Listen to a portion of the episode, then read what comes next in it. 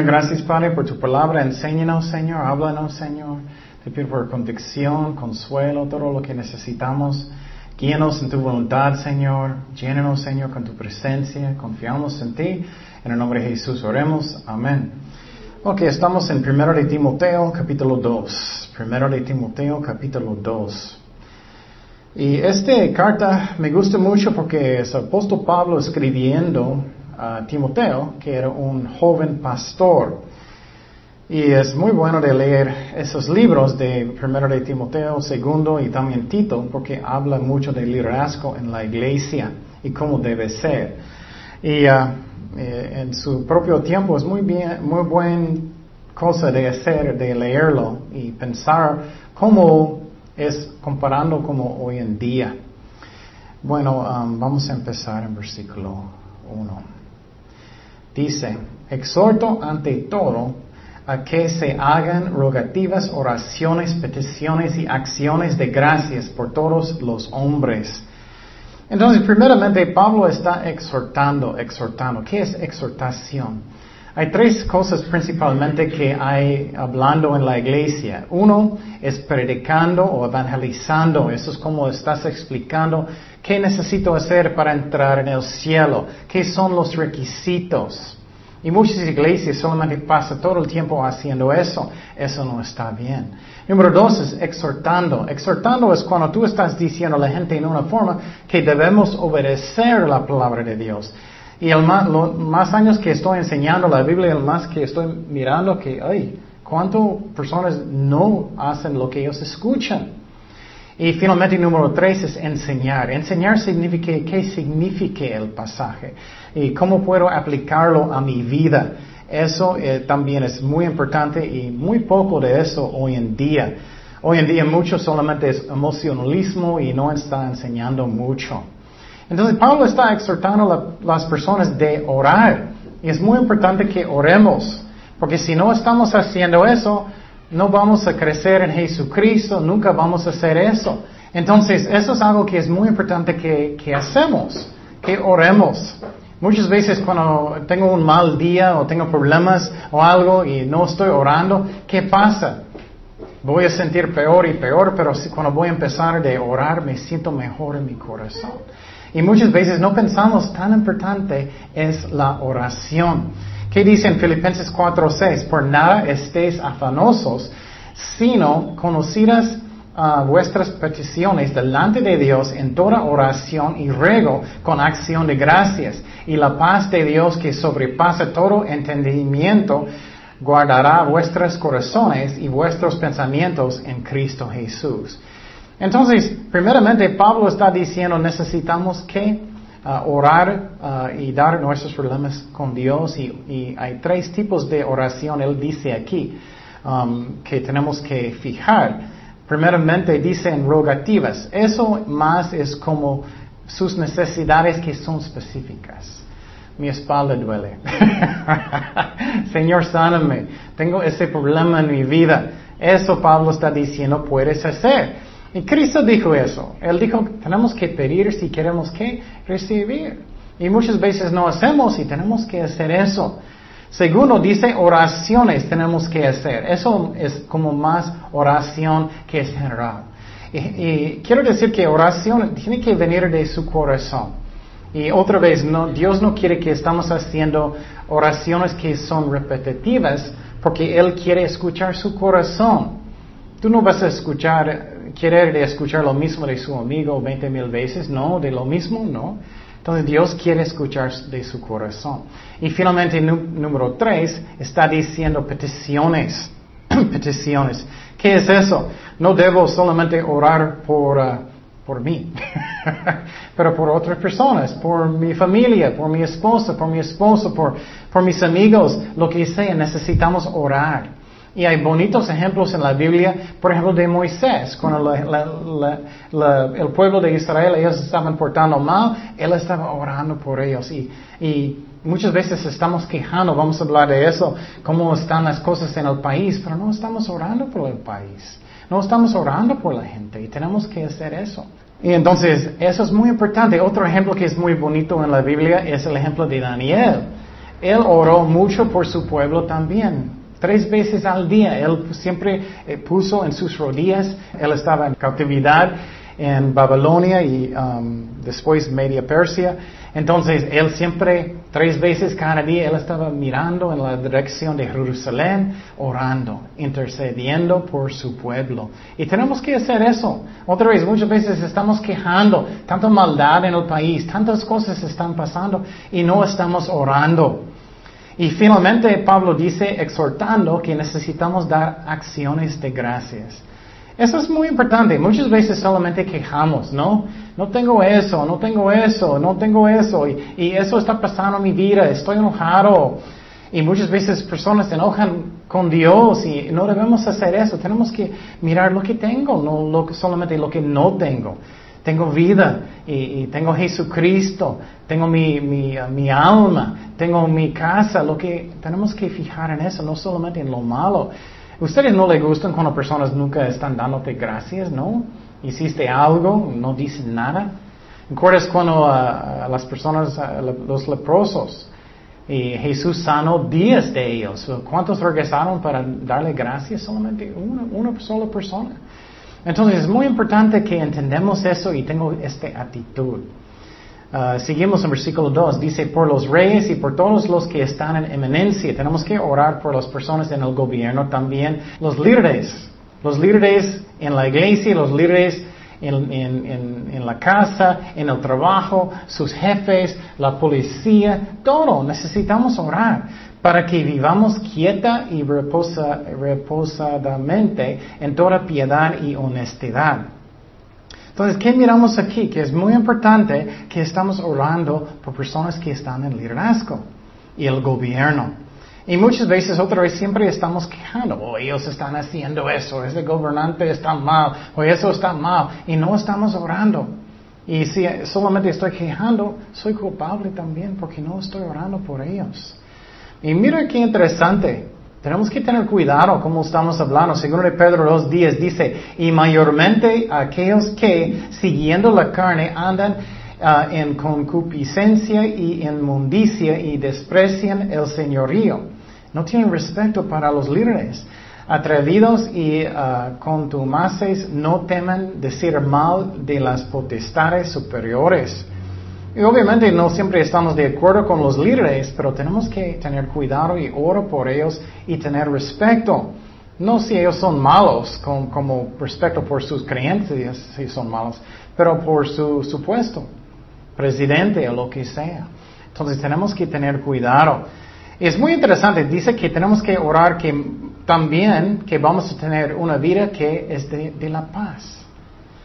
Ahora que podemos tener paz en México, que ya no tantos narcos y toda esa maldad y tantas guerras, necesitamos orar. Y soy culpable o no, estoy orando por mis hijos, estoy orando por mi esposa, mi esposo, o solamente estoy quejando. Ay, tú estás mal, tú estás mal. hijos están mal y todo está mal. O estoy orando con Dios. ¿Quieres ser un parte de lo que arregla los problemas o solamente quieres causar más problemas? Tenemos que tener cuidado. Y uh, quiero decir también, esa es la única manera que vamos a tener victoria. ¿Qué dijo Jesús? Mateo 26, 41. Velad y ora para que no entréis en qué? En tentación. El espíritu a la verdad está dispuesto, pero la carne es que es débil. Entonces, ¿qué estamos mirando? Tenemos que orar o vamos a entrar en la tentación. Entonces, tenemos que tener cuidado que estoy orando. Primeramente por la paz. Segundo, que voy a vivir una vida que es como Dios, como Jesucristo. Yo quiero ser como Él, quiero ser tranquilo, quiero tener paz en mi corazón, quiero ser fiel, quiero ser bueno con mis hijos y hacerlo como Dios quiere. Una vida quieta y uh, reposadamente, como dice aquí, piedad y honestidad. Eso es, solamente viene también de oración y de la palabra de Dios.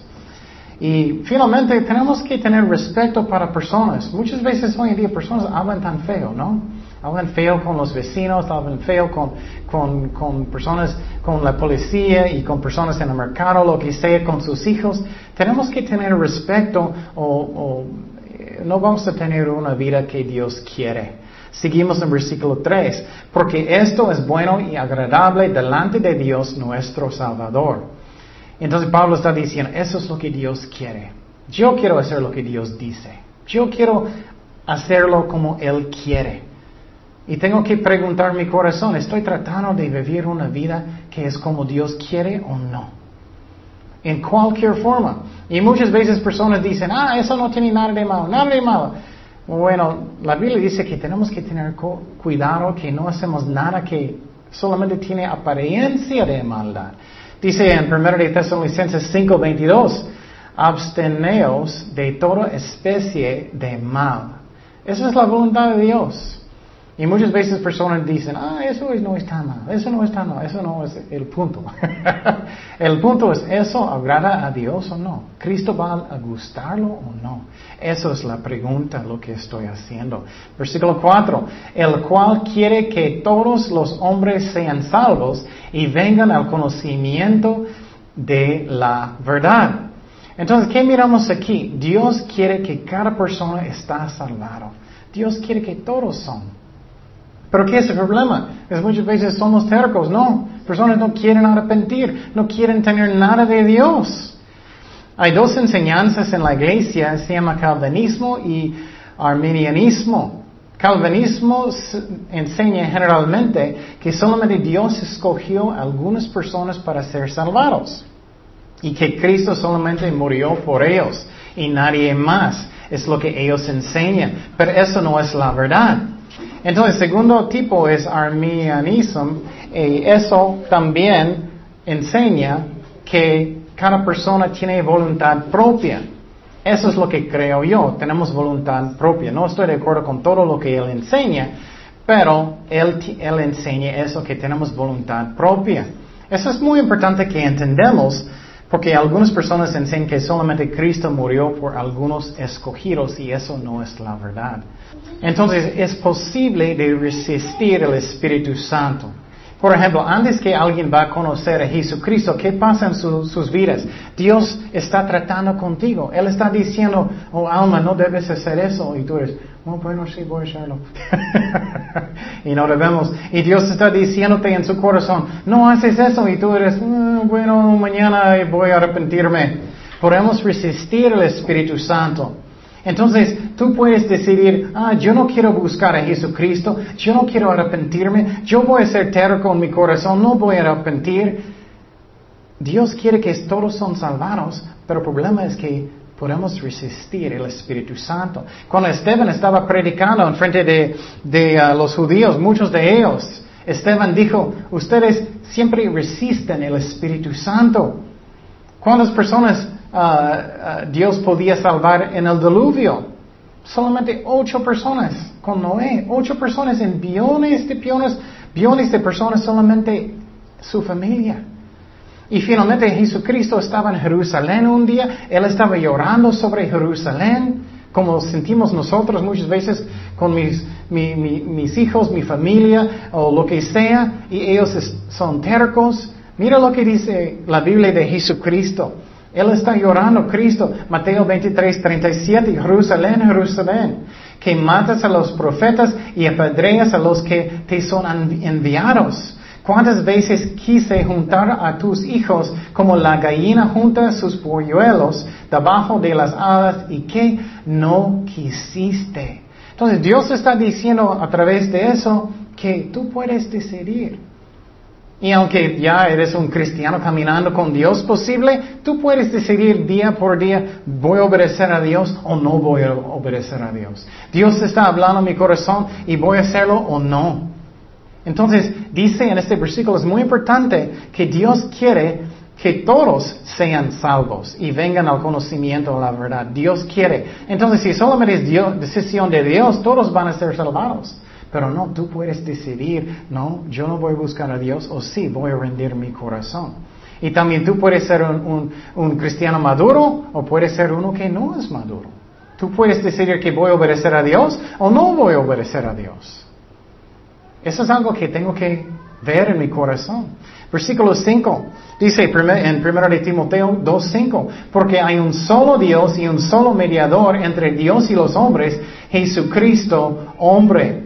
Entonces, en esta parte de la Biblia es muy importante, vamos a hablar de cosas que son muy controversiales. Pero ustedes tienen que decidir, yo voy a creer lo que dice la Biblia o voy a creer lo que dice un hombre. Eso es muy importante. En muchas iglesias ellos no quieren decir la verdad y la verdad es lo que dice la Biblia. Entonces dice aquí hay un solo mediador entre Dios y, uh, um, y los hombres. ¿Quién es? Jesucristo. Un solo, no más que uno. ¿Quién es? Jesucristo. Entonces no puede ser María, no puede ser los santos. María era amable, pero ella no es Dios. Ella no es omnipresente, ella no es en cada lugar, en todo el mundo en el mismo momento. Ella no tiene todo poder. No quiero ofender personas, pero tenemos que decidir, ¿voy a seguir lo que dice la Biblia o voy a seguir lo que dice una persona? Entonces, y también, por ejemplo, después de mi muerte, yo no quiero que vas orando a mí. Ken, ayúdame. ayúdame, Ken. Ya soy un santo. No soy Dios. No, tiene, no tengo poder. No puedo contestar millones de millones de, de oraciones. Esa es la razón. No debemos orar con María ni los santos. Ellos no son dioses. Tenemos que decidir, voy a leer y creer la Biblia o lo que dice el hombre. Dice un solo mediador entre Dios y hombres. ¿Quién es? Jesucristo. Y muchos dicen, no, pero María es más amable que Cristo. No, ¿cómo crees? Él es Dios, Él te ama. Entonces, tengo que decidir. Y también lo que dice la Iglesia Católica, no quiero ofender otra vez personas, pero nunca dice en la Biblia nunca que tienes que entrar a un cuarto chiquito y confesar sus pecados a un hombre. Yo no puedo imaginar que voy a edificar un, un, cuartito aquí y tú vas a entrar y decirme todo lo que haces y yo voy a decirte, oh, estás perdonado. No, habla con Dios directamente. La Biblia nunca dice que tienes que hacer eso, nunca. Tenemos que decidir, ¿voy a creer lo que dice la Biblia o voy a creer lo que dice un hombre? Nunca está en la Biblia. Si eso es tan importante, ¿por qué no, no está en la Biblia? Si tienes que orar con María y los santos, ¿por qué no está en la Biblia? Ni una parte dice eso. Dios te ama. Él quiere hablar contigo directamente. Él quiere escuchar su corazón. Entonces es muy importante, un solo mediador entre Dios y los hombres. ¿Quién es? Jesucristo. Entonces, eso es como es. Y personas tienen que decidir, yo voy a obedecer lo que dice la Biblia o voy a obedecer lo que dice un hombre. Y eso no está bien si estás siguiendo enseñanzas de hombres. Seguimos en versículo 6 el cual se dio a sí mismo en rescate por todos, de lo cual eh, se dio testimonio a su debido tiempo. Entonces dice aquí que Cristo dio su vida como un rescate por nosotros. ¿Qué es eso? Él nos compró con qué? Con su sangre. Qué hermoso es eso. Él nos ama tanto que Él dio su propio sangre. Y muchas veces leímos eso como rápido y no pensamos mucho. ¿Tú vas a dar su sangre por alguien? Todo su sangre, no poquito. por malas personas vas a hacerlo. Cristo hizo eso por nosotros. Primero de Pedro 1.18, sabiendo que fuisteis rescatados de vuestra vana manera de vivir, la cual recibisteis de vuestros padres, no con cosas corruptibles como oro o plata, sino con la sangre preciosa de Cristo, como de un cordero sin mancha y sin contaminación. Él nos compró. Soy propiedad de Dios si Dios tiene mi vida. Seguimos en versículo 7. Para esto yo fui constituido predicador y apóstol, digo verdad en Cristo, no miento, y maestro de los gentiles en fe y verdad. Entonces, Dios llamó a Pablo para ser un apóstol, era su llamado.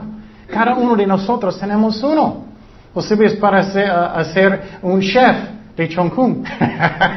Posible es otro trabajo. Posible es, es un trabajo de trabajar en computadores, lo que sea. Haz todo para Jesucristo. Haz un buen mamá, un buen papá, un buen hijo, todo para Cristo. Y el llamado de Pablo era para ser un apóstol. Pero quiero decir, no debemos hacer algo que Dios no me llamó de hacer. Tenemos que orar, que Dios me guíe. ¿Qué tú quieres, Señor? ¿Quieres que voy a enseñar a los niños? ¿O cuál carrera que tú quieres que voy a hacer? ¿O qué voy a hacer en mi vida? Que buscamos lo que Dios dice. Y eso era el llamado de Pablo. Y yo tengo uno y cada uno tenemos uno y yo quiero cumplir lo que Dios dijo. Dice en versículo 8, quiero pues que los hombres oren en todo lugar levantando manos santas sin ira, sin contienda. ¿Qué significa eso? Dice que tenemos que siempre orar, siempre estamos orando.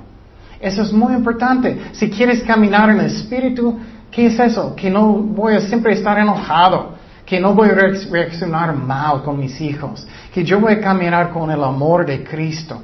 ¿Cuántos quieren hacer eso? Yo quiero eso. Tenemos que orar mucho que podamos caminar así. Y eso es lo que dice aquí, que tenemos que orar en cada lugar. Es, un, es como una actitud de mi corazón. Obviamente si tú estás en su trabajo, no puedes de repente en su trabajo estás en sus rodillas o sentado en una parte, estoy orando. Pero hazlo en su corazón como puedes, en todo el día, es muy importante. Eso va a ayudarme a tener amor en mi corazón y limpiar mi corazón de pecado. Pero a veces enojamos con Dios y no debemos. A veces tenemos dudas en mi corazón y no debemos. Y cuando eso pasa, ¿qué necesitamos hacer? Necesito recordar que Cristo murió por mí en la cruz y que Él me ama. Necesito recordar que Cristo no puede mentir. Y cuando estoy pasando por pruebas grandes, que creo que Dios no puede mentir, que Él no puede pecar, que Él es amor. ¿Puedes imaginar si Dios puede mentir? lo siento, te dije que tienes vida eterna, pero ya no. no. Números 23, 19 dice, Dios no es hombre para que mienta, ni hijo de hombre para que se arpienta. Él dijo y no hará, habló y no lo ejecutará. Entonces Dios es fiel, necesito confiar en Él. Y quiero decir, dice, levantar las manos. Personas no son más espirituales si ellos levantan las manos. No son más espirituales si ellos están bailando. No son más espirituales si ellos están haciendo en sus rodillas. Es como está aquí mi corazón. Mi corazón. Tú puedes ser más espiritual que alguien que está en sus rodillas si la persona en sus rodillas solamente está haciéndolo para que todos me vean. Oh, soy muy espiritual. ¿Me, miraste? Yo estoy en mis rodillas toda la mañana y duele. No, es lo que está en su corazón. Entonces, cuando tengo dudas, necesito orar. En todo el día necesito orar. Y no tener dudas en mi corazón. Un, ejemplo en la Biblia que me gusta mucho, que muestra tanto, es no debemos dudar a Dios, es cuando ah, los apóstoles estaban en, el barco. ¿Y qué pasó? Ah, Cristo vino caminando en el agua. Y Pedro dijo, ¿qué? Quiero caminar. Él salió, él estaba caminando en el agua. Pero él dudó en su corazón. ¿Y qué pasó? Él empezó a dudar. ¿Y qué dijo Jesús? ¿Por qué dudaste? Entonces es muy importante que no dudamos a Dios, no dudamos la palabra de Dios. Dios es fiel. Seguimos el versículo 9. Este capítulo es bien controversial, pero quiero decirte que voy a decirte la verdad aquí. En muchas iglesias personas, ay, no quiero ofender a nadie. Ellos van a enojar. No, yo voy a decir lo que dice la Biblia aquí. Si enojas, puedes leer la Biblia y habla con Dios. Pero voy a decir lo que dice la Biblia. Primero de Timoteo 2.9 dice asimismo uh, que las mujeres se atan bien de ropa decorosa con pudor y modestia no con ah, peinado ostentoso, ni oro, ni perlas, ni vestidos con, ah, costosos, sino con buenas obras ah, como corresponde a mujeres que profesan piedad. Entonces Pablo está diciendo que la mujer no, y el hombre también, pero más la mujer hoy en día especialmente, no debe tener ropa que es muy, que, que puede causar hombres de codiciar no está bien, es pecado eso también. Y muchas mujeres tienen ropa muy sexy y muy, muy pegada y ellos tienen falditas muy cortitas y ellos muestran todo enfrente y eso está mal. Dios mira lo que estamos haciendo y muchas veces dicen, no, no afecta a nadie. Ay, mujeres saben cómo afectan el hombre. Es muy importante y, y también es más importante lo que está en tu corazón. Y piénsalo, mujeres que están escuchando, si quieres atraer un hombre un día para casar o lo que sea, o amigos, tú vas a atraer y las personas en la manera que tú eres. Por ejemplo, si tú tienes un vestido que es muy sexy, muy, que atrae muchos hombres, ¿qué? Vas a tener hombres que no son muy espirituales. Porque ellos solamente están pensando, ay, ay, qué, qué cuerpo que ella tiene, ay, increíble, quiero, quiero ir a la cama con ella. Entonces vas a tener hombres que no andan bien con Dios. Entonces es lo que está en tu corazón que es importante, su vida personal. Y tenemos que entender eso. Y muchas veces mujeres dicen, pero este hombre después de casar con él, él solamente quiere mirar pornografía o él solamente quiere mirar mujeres y no entiendo por qué. Y mientras tú tienes sus jeans que son tan pegadas que no puedes quitarlos. Tenemos que tener cuidado, el hombre también, pero la mujer más. Hombres no tanto es eso, pero hombres tienen problema de mirar mujeres. Eso sí, es otro problema. Hombres no, no deben hacer eso. Pero no estoy diciendo la mujer debe poner solamente una bolsa gigante y ya no puedes ver nada como los musulmanes. Pero piénsalo, que no es tan pegada que si cuando tú estás sentado en una silla necesitas jalar su falda para que es más abajo, es demasiado cortito. Piénsalo. Entonces, pero tenemos responsabilidad antes, antes de Dios. Dice aquí, y en Israel las mujeres estaban cambiando peor y peor como hoy en día. Como ellos tienen casi nada de ropa y afecta al hombre muchísimo. Mira lo que dice Dios, que es muy fuerte en Isaías 3:16. Asimismo dice Jehová, por cuando las hijas de Seón se ensoberbecen y andan con cuello engruido y con ojos desvergonzados, cuando andan van danzando y haciendo con los pies. Por tanto, el Señor rayará la cabeza de las hijas de Seón y Jehová eh, descubrirá sus vergüenzas. Aquel día quitará el Señor el atavío uh, del calzado y las uh, redecillas y las lunetas y, sigue diciendo eso. Dios mira cuando las mujeres están tentando a los hombres.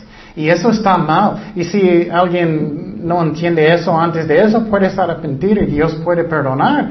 Pero es una responsabilidad muy grande que no estamos tropezando personas y hombres en pecado. ¿Y qué estás mirando? Ay, tanta pornografía que está en el mundo. Y muchas veces las mujeres están diciendo, oh, los hombres solamente piensan en el sexo, solamente, y mientras ellos andan con nada. ¿Qué piensas que va a pasar? Entonces tenemos que tener cuidado y, muchos pastores andan en pornografía también. Es horrible problema. Es algo que tenemos que tomar en serio. Vas a tener vergüenza si tienes este, este uh, ropa en frente de Jesucristo o vas a taparte. Tenemos que tener cuidado. Versículo 11, otro uh, versículo que es muy uh, controversial, pero vamos a decir la verdad aquí. Dice en 1 de Timoteo 2.11, la mujer aprenda en silencio con toda sujeción, porque no permito a la mujer enseñar ni ejercer dominio sobre el hombre, sino estar en silencio. Entonces, eso está enseñando que mujeres no en la iglesia y en cosas espirituales no deben enseñar hombres y no deben ah, tener autoridad sobre el hombre. Y tenemos que entender que Dios nos ama. Él sabe lo que es el mejor para nosotros. Él es amor. Y quiero decir, antes de todo, hombres no son mejores que mujeres y mujeres no son mejores que hombres. Somos iguales en Cristo y peor, todos somos pecadores. Pero tenemos que entender que Dios me ama primeramente. Él sabe lo que es el mejor para mí. Jeremías 31.3. Jehová se manifestó a mí hace ya mucho tiempo, diciendo con amor eterno, te he amado. Por tanto, te prolongué mi misericordia. Entonces Dios sabe lo que es el mejor para mí. Pero dice claramente, en cosas espirituales, mujeres no deben enseñar clases para hombres, que hombres están. Mujeres pueden enseñar niños, pueden enseñar mujeres, pueden enseñar um, uh, niños hasta que ellos son como antes de la edad de un hombre adulto, como 17, 18 años más o menos. Pero después que ellos son ya adultos, no pueden enseñar hombres en la iglesia. Y las, y las iglesias están ignorando eso. También eso significa que mujeres no pueden ser pastoras. No existe pastoras. Eso es algo que alguien inventó, pero dice claramente en este versículo que mujeres no deben hacer eso. Y vamos a ver qué es la razón. ¿Qué es la razón? Y otra vez, no es que Dios ama hombres más, no es nada de eso. Dios ama a todos iguales. Y no es que nadie es mejor que otro, es la orden de Dios y también vamos a ver es la causa de la caída de Adán y Eva también.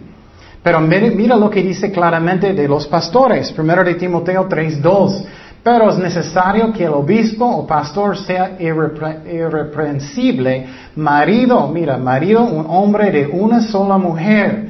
No dice mujer que tiene esposo sobrio, prudente, decoroso, hospedador, apto para enseñar. Entonces dice claramente que tiene que ser un hombre. Y si miras en la Biblia, casi todos los líderes eran hombres. Y otra vez, no es que ellos son mejores que nadie, no es eso. Es la orden de Dios y también es la maldición de uh, la caída de Adán y Eva. Y lo que está pasando en muchísimas iglesias, ellos están ignorando eso. No quieren obedecer lo que dice la palabra de Dios.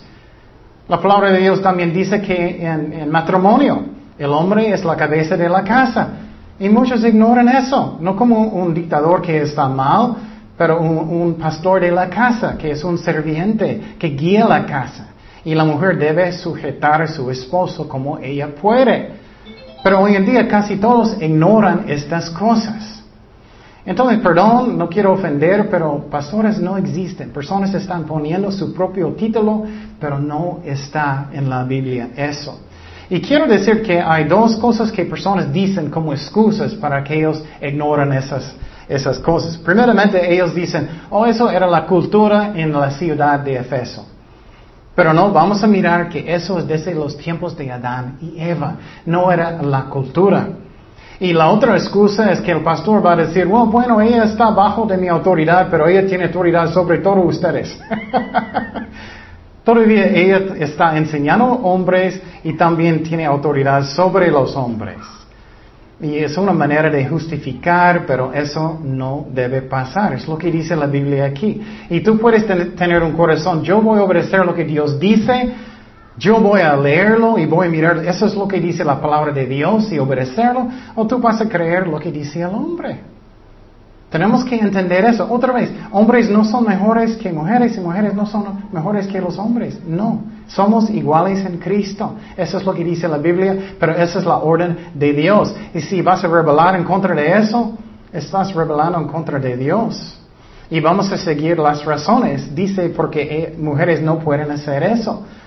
Dice en 1 de Timoteo 2.13, porque Adán fue formado primero, después Eva, y Adán no fue engañado, sino que la mujer, siendo engañada, incurrió en transgresión.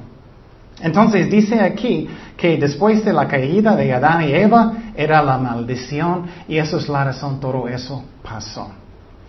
¿Y qué pasó en el jardín? Eva creó las mentiras del diablo y ella tomó el fruto y ella cayó en pecado y Dios hizo la maldición. Dice en Génesis 3:6, y vio la mujer que el árbol era bueno para comer y que era agradable a los ojos y el árbol codiciable para alcanzar la sabiduría y tomó de su fruto y comió y dio también a su marido, el cual comió así como ella. Eso es como ella, ella cayó. Entonces muchas veces personas después de escuchar eso piensan, oh, entonces no puedo hacer mucho. ¿Qué es el más importante ministerio en la iglesia que muchos no lo hacen? Oración. Ese es el más importante, más que el pastor, más que alabanzas, es oración. Si tú lo haces eso mejor que, que, el pastor de cualquier persona, tú vas a tener más en el cielo que un hombre o que una mujer que no hace bien su ministerio cualquier forma que ella tiene. Tenemos que entender eso, somos iguales en Cristo. Y tú, mujeres son muy importantes y hombres son muy importantes, que hacemos lo que Dios dice. Puedes enseñar, mujeres otra vez pueden enseñar niños, o pueden adolescentes, o jóvenes antes que ellos son ah, adultos, o pueden enseñar a mujeres, o hay muchas cosas que podemos hacer. Entonces tenemos que tener cuidado que obedecemos lo que dice la palabra de Dios, no el hombre. Pero lo que pasa en muchísimas iglesias hay pastoras y mujeres enseñando hombres y doctrinas que, que no son de Dios. Y Dios es amor, Él sabe lo que es el mejor para nosotros y debemos obedecer lo, lo, que dice la palabra de Dios. Y seguimos en este pasaje. Dice de la mujer, pero se salvará en 1 de Timoteo 2.15, engendrando hijos, si permaneciere en fe, amor y santificación con modestia. ¿Qué significa eso? Eso no significa que la mujer va a salvar su alma porque ella tiene hijos. no, no somos salvados por obras. No somos salvados por tener una familia. Pero eso significa que ella va a ser salvada que de la vergüenza de la caída de Eva. Porque ella causó mucha vergüenza para las mujeres porque ella cayó en pecado obedeciendo al diablo. Mira lo que dice en Efesios 2.8, porque por gracia sois salvos por medio de la fe, y esto no de vosotros, pues es don de Dios, no por obras, para que nadie se glorie. Somos salvados por fe, no por obras. Entonces este versículo no significa que la mujer está salvada por sus hijos, pero que ella salva ella ah, de la caída de Adán y Eva, ah, la vergüenza de eso. Um, entonces, miramos muchas cosas que son controversiales en este capítulo, pero yo necesito tomar la decisión de obedecer lo que dice la Biblia, no el hombre, que Él me ama, que Él sabe lo que es el mejor para mí. O tú puedes revelar en su corazón y vas a causar su propio daño. Dios te ama, Él sabe lo que es el mejor para nosotros y tenemos que entender eso. Y también dice en este capítulo que hay un solo mediador y Dios y los hombres, ¿quién es? Jesucristo. Solamente Él te ama. Oremos. Señor, gracias Padre por tu palabra. Gracias que tú eres fiel con nosotros. Guíanos en tu voluntad en todo, Señor. Ayúdanos a obedecerte, Señor, y no al hombre, Señor, y, uh, creer tu palabra. Y no creer cualquier doctrina que está en las, las iglesias, pero lo que dice tu palabra. Gracias, Señor, por todo. En el nombre de Jesús oremos. Amén.